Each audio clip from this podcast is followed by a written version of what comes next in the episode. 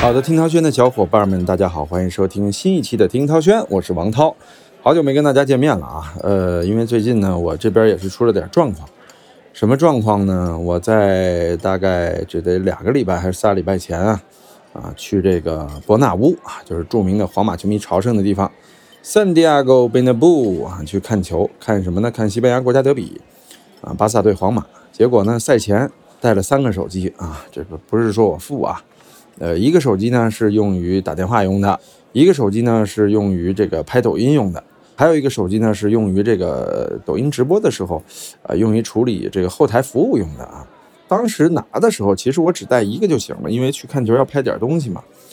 但是好死不死，出门前啊，我觉着，哎，万一要是有什么联络呢，有业务呢，啊，就把手机都在他身上。结果，呃，手里拿着的那个拍摄的手机没丢。啊，我的那个打电话、发微信用的手机，还有客服用的手机，全丢了啊！所以说呢，瞬间我就变成一个失联的人了。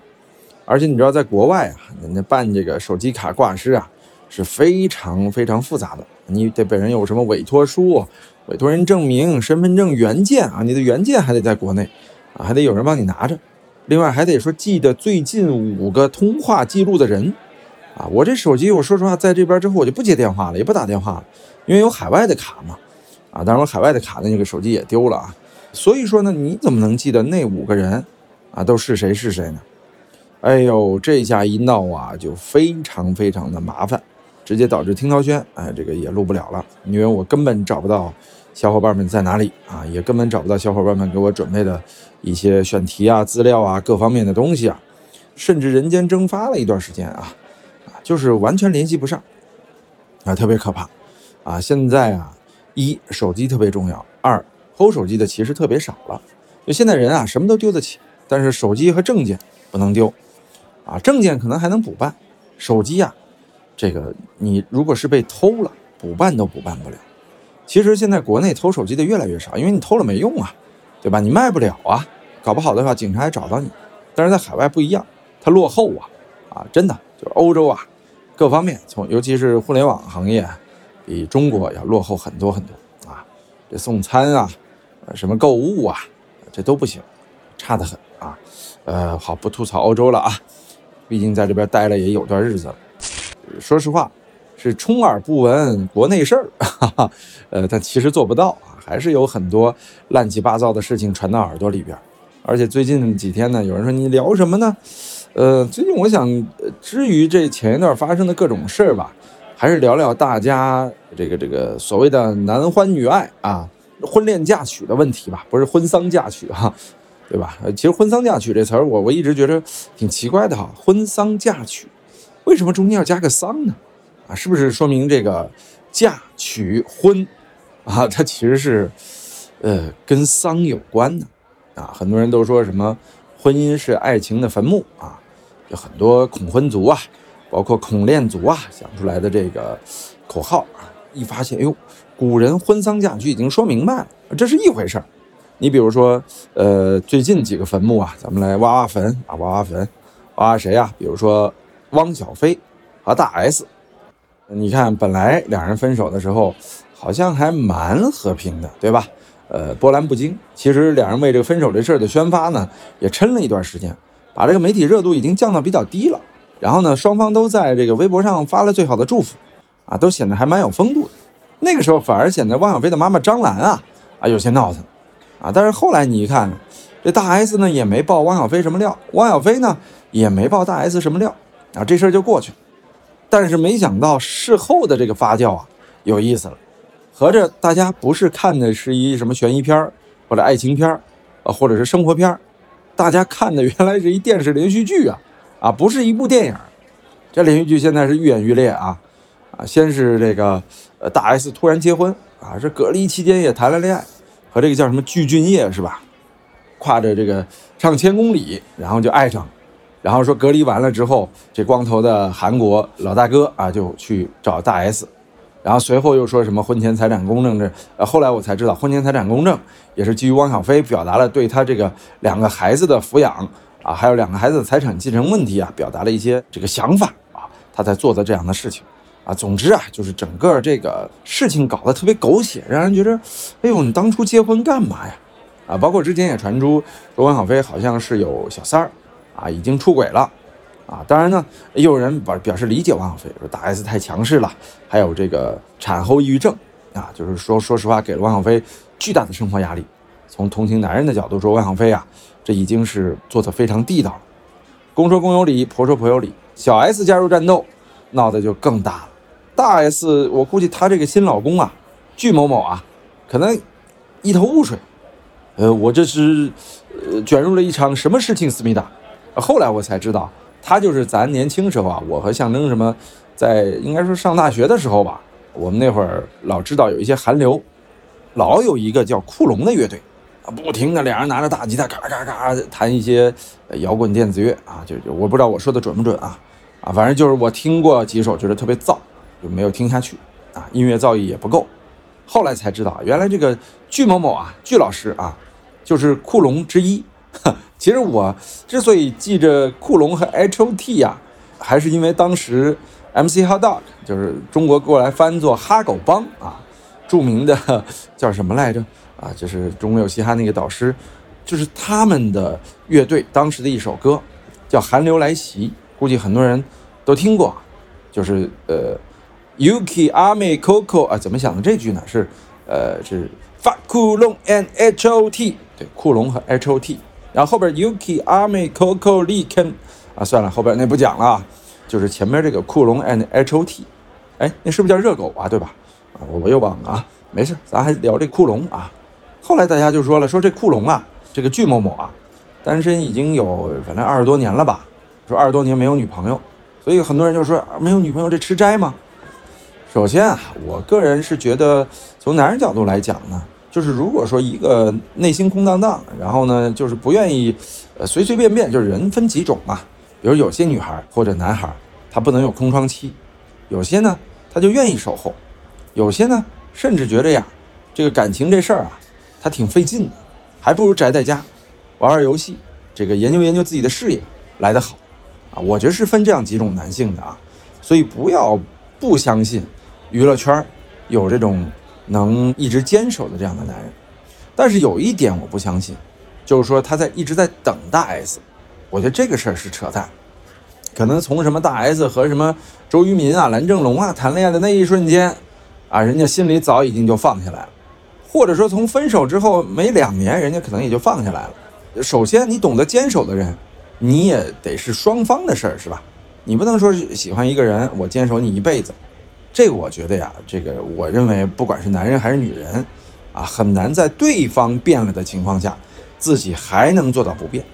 所以，这个鞠老师啊，很值得尊重，就是他至少没有乱来啊。韩国娱乐圈那么乱啊，当然从咱们表面上拿到的消息，因为韩国相对来说娱乐新闻还比较透明，你有一些幕后脏事儿、烂事儿也能传得出来，但是没传出来呢，说明啊，鞠老师应该从某种意义上讲啊。还是不错的啊，在感情的问题上，他不乱。从这个媒体表现来看，我觉得还是不错的。这也说明啊，世界上可能还真是有历史比较干净的男人啊。更可贵的是，出现在灯红酒绿的娱乐圈啊。你不在这个圈里，很多男生是这样，很多男生就是守着自己的小生活，自己一个人吃饱，全家人不饿，挺好啊。但是确实，渣男也有很多很多。但渣男呢，大多数是需要有一定的温床，有一定的条件，比如说不错的外形，啊，一定量的财富，而且还有这个比较垃圾的家庭爱情教育，这些综合因素围在一起，啊，才能形成渣男这样一个特质。不是说每个人都有当渣男的特质的。换句话说，如果说具备了这些特质的人还不渣，那这个人值得尊重，就比如说像这个。鞠老师，如果是媒体表现的那样，啊，他值得尊重，因为他很潮啊，他是型男啊，啊，这种男生挺招女孩喜欢的，再加上，呃，也比较懂得隐忍守候，啊，不随波逐流，哎，我觉得挺好的，啊，所以今天我们聊这个话题呢，其实是在聊男人，这有点像，不是掏心掏肺，叫枕边风风格，咱们没事老跟他们撞啊，但我们呢，还是从直男的角度。啊，来聊一聊，就是这些娱乐圈，还有社会上，以前一段时间出现的一些著名的大渣男，还有婚姻或者说爱情方面的各种各样的垃圾事儿啊。比如说前段时间出了个谁呀？我记得是在欧洲杯期间吧，有一个叫林生斌的，突然间出现了。这个林生斌，我是不知道他是谁。说实话，民生新闻我不大关注。后来啊，了解了一下啊，原来又是一个这个怎么说呢？也不能说陈世美，我都不知道用什么古人来形容他，就是发死去妻子财的这样的一个人。其实他的故事不用过多赘述啊，算是利用妻子拿到了巨额保险，随后呢完全用于自己的这个带货呀，还有各方面，并且不赔付给女方家人任何。后来甚至还有人怀疑说他是不是伙同小保姆啊？这个杀了自己的妻子，当然事后也证明有很多也是谣言，社会的讹传，而警方确实也是介入了林生斌事件，到现在呢也没有给出一个最后的定论，也就是说林生斌到底是不是那么渣？首先我觉得渣是应该百分之六七十吧，到底是不是那么渣？我觉得没有一个定论，所以今天呢我们不去细聊林生斌这个事儿啊，有人说那你聊谁呀？呃，因为后来啊，又出了一个新的林生斌，呃，可见他的流量不如林生斌高啊，大家都不记得他叫啥名儿，大家称他为弯曲林生斌啊，其实他姓于啊，啊，咱们叫他于某。其实这个故事呢，发生在美国的硅谷。我当年喜欢计算机的时候，就开始听说硅谷啊，后来硅谷的沉浮啊，各种各样的事情，也是像传奇一样啊，呃，不断的被拍成影视剧。好像有一个美剧就叫《硅谷》吧，但是呢，湾区林生斌这样的人啊，也是硅谷的风景线之一。这个我们来挖一挖这个湾区林生斌同学的历史啊。于先生啊，毕业于东南大学电子系，是北京邮电大学九六级研究生。他和自己的妻子邓女士已经度过了二十年的婚姻生活，育有一儿一女。他和妻子啊，相识于就读的北邮研究生时期。啊，这还比较难说啊。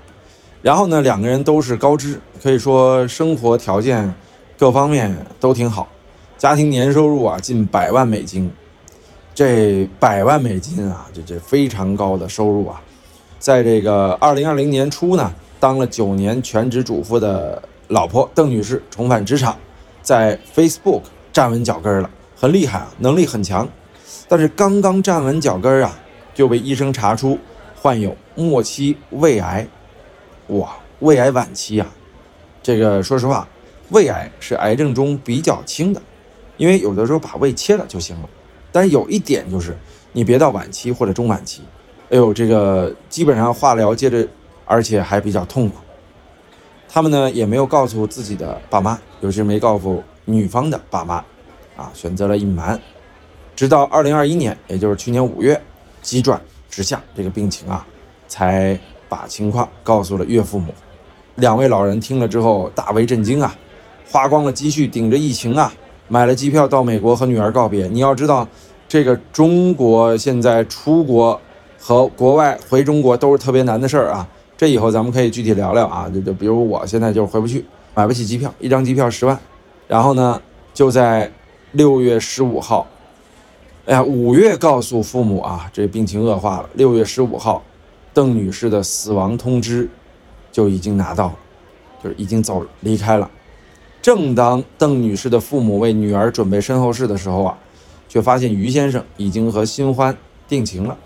九天啊，刚刚离开九天时间啊，他就完成了和小二十岁的新任妻子注册结婚啊，这个事儿吧。说出来确实觉着，这男的，你说他处心积虑，但是他也有点太着急了吧？你说他着急，可是之前又没有任何端倪流露出来啊！而且更恶心的时候，他们还这个营销这段逝去的婚姻，拿这段逝去的婚姻作为啊美其名曰说亡妻祝福，就马上开始了和新婚妻子的蜜月。新妻子呢，结果在夏威夷就顺利怀孕了，哈。这估计这一闪婚，你想想，这时候最生气的是谁？肯定是邓女士的父母。那本来可能觉着财产分配这事儿啊，就差不多，相信女婿解决了就解决了。结果谁知道啊？你这么来，那好吧，把这财产分配完再说吧，谁知一看，女儿的遗嘱里边，这邓女士的遗嘱里边，根本没有提要留什么给爸妈。然后呢，而且网友爆料说，邓女士去世前三天，这个湾区林生斌啊，就给他办了加入美国国籍的手续。于是呢，这个和亡妻价值四百万美金，额外还有六套房产，这你想多少钱呢？就全部归到了这个于某某的名下，这非常可怕。其实呢，这个美国的遗产继承法和中国是有所不同的。妻子遗产第一顺位是配偶，第二才是孩子，和中国是不同的啊。父母是没有一分一毫的。咱都知道，美国确实这个直系亲属之间的感情啊，在成年之后没那么紧密了，然后法律关系呢也没那么紧密了。这时候，这邓女士爸妈一下就懵了，这疯了，这是怎么回事啊？更可怕的是啊，是关于这个邓女士骨灰的掩埋问题。小两口其实收入也挺高，你老婆去世了，你拿出一点点钱，哪怕你买一套房换一个阴宅，去买一片好墓地，这怎么了？然后呢，不花这钱，不买，把妻子的骨灰埋在哪呢？埋在了。自家的前院，甚至有这个，就是于某的社区业主啊，这邻居曝光说，说本来啊是想把王妻的骨灰啊冲入下水道，这王妻邓女士啊，真是死不瞑目啊。其实一点点、一点点的累积啊，让公众的这种愤怒啊，已经愤怒到了顶点啊。而且最关键，老人去讨说法。干脆于某就走了，度蜜月去了，而且孩子呀，留给老人了，这特别可怕啊！孩子不是判给你了吗？这个后面啊，男主改口了，说根据遗嘱啊，让老人带回女主骨灰的一半，带回一半，你说这啥事儿啊？结果呢，我们知道航班熔断了，因为疫情严重嘛，他只能老人就住在这个男主的家中了，住在家中啊，二老根本没人照顾。在美国，人生地不熟，语言也不通，啊，就几乎是非常压抑。你想那种情绪，自己的女儿的老公啊，已经有新欢了，去度着蜜月了，而且啊，后面更恶心了，这个于某男主啊，还把这个老人告上了法庭，说老人涉嫌家庭暴力，哎，就是命令三十天内要把他们驱逐出境。就这老人啊，哪买得起这机票啊？一万美金啊！甚至可能更高，回国那隔离费用更高啊！他根本没钱把女儿的骨灰带回国内安葬。但是他的这个女婿啊，因为在美国待的时间长，就利用了美国的法律，把所有的事情都已经提前做了准备，给了老人也是突然袭击。这两个老人哪能受得了这个呀？呃，说实话，看到这个新闻之后，我相信很多本来的吃瓜群众瞬间就变成了。和老人感同身受的同情者，甚至当事人，啊，网络媒体上是清一色的倒向了老人这边，啊，指责这个湾区林生斌，啊，包括甚至在美国一度华人区形成了要驱逐这个于某的这样的一种舆论，相信这个舆论会让啊湾区林生斌在这个美国就几乎是寸步难行了。我们今儿其实想探讨的，并不是这个事件本身，啊，刚才我们把这事件大概描述了一下。我个人想探讨的，还是一个是什么让原本在东南大学读书啊，在北邮相爱，随后成功的登陆硅谷，啊，生一儿一女，家庭幸福的这两个人，怎么就最终到了这样的一步田地啊？是什么让这对老父母和女儿的生活如此隔绝？其实这里边，我觉着我们读到的信息是不全面，是这男主一味的渣。我们读到的信息并不全面，他到底和女主的爸妈之间有没有矛盾？到底有没有历史的遗留原因？我们无从知晓。就为什么要说这些呢？我们不是说为。这个弯曲林生斌洗白啊，而是我们希望啊去探讨一下，有没有可能避免这种情况啊？从一个男人来说呢，避免自己最终走上了这条万劫不复之路，从一个女人来说呢，避免自己找到这样一个扎到家，甚至自己离开之后要扎自己爸妈、扎自己家人，甚至未来肯定会扎自己子女的这样一个人。你以为林生斌的那个新夫人未来就好过吗？狗改不了吃屎，人性啊，一旦形成，变不了。所以说呀，因果循环都是有报应。我相信这个于某啊，和未来他这个这个所谓的太太啊，一定会出现更恶心的事儿。我们不祝他们幸福，但是我们要探讨一下，怎么避免找到这样的人。我觉得首先，我想提出一个词儿：世俗。这是我看待很多爱情和婚姻的一个嗯很现实的问题，或者说体会很深的一个问题。我认为大多数的爱情和婚姻最后都是死于世俗。什么是世俗？世俗其实是爱情和婚姻中间不可避免的东西。为什么杨过和小龙女的爱情啊那么招人敬佩、称赞？黄蓉和郭靖的爱情，呃也是。像杨过、小龙女这样，甚至大家向往啊，包括令狐冲和任盈盈。其实金庸这个这些小说里边有很大一个特点，在表达男女主人公都是摒弃了世俗。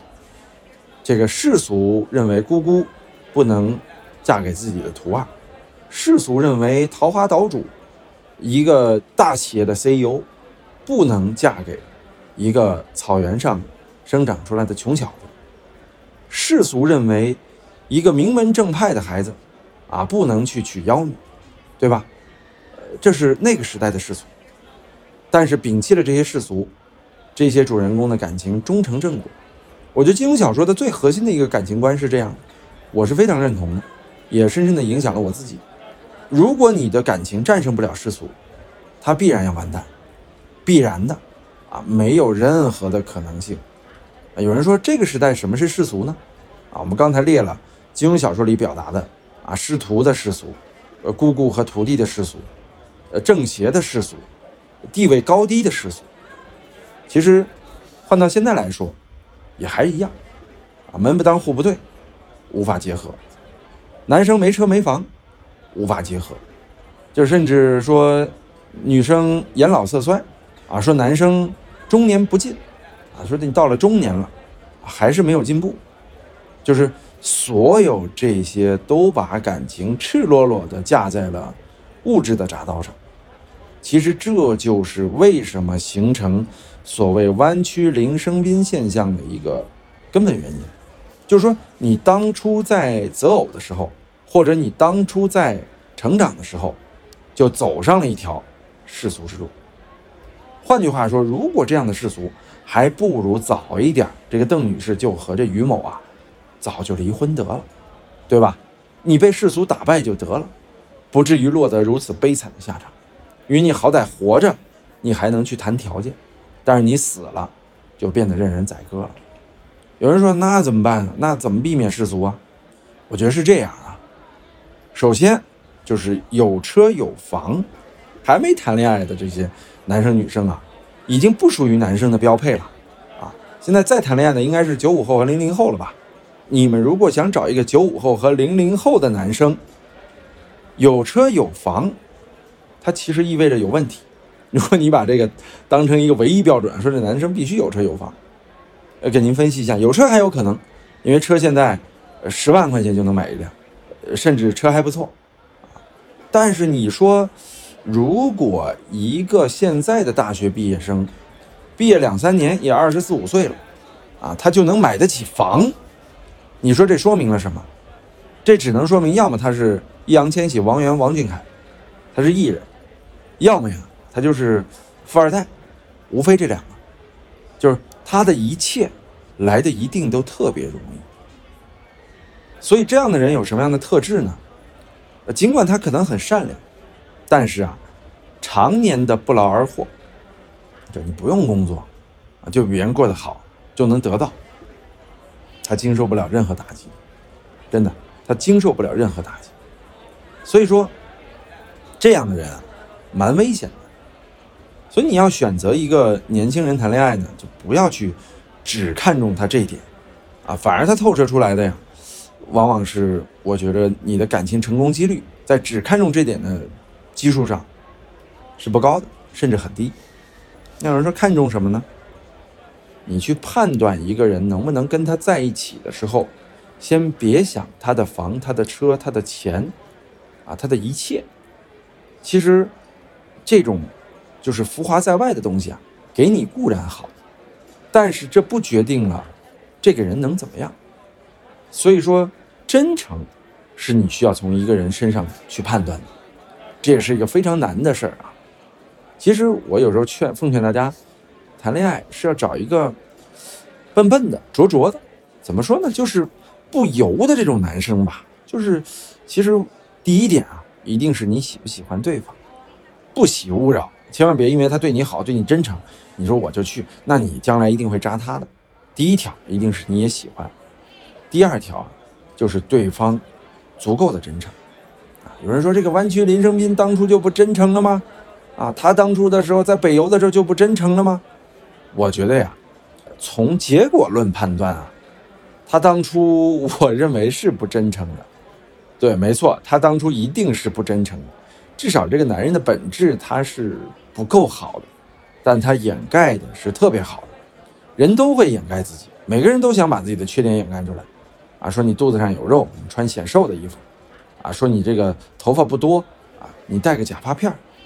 皮肤不够白，啊，说你用点美白的东西，啊，这是男人女人都有这样，这些爱美之心啊，都可以理解。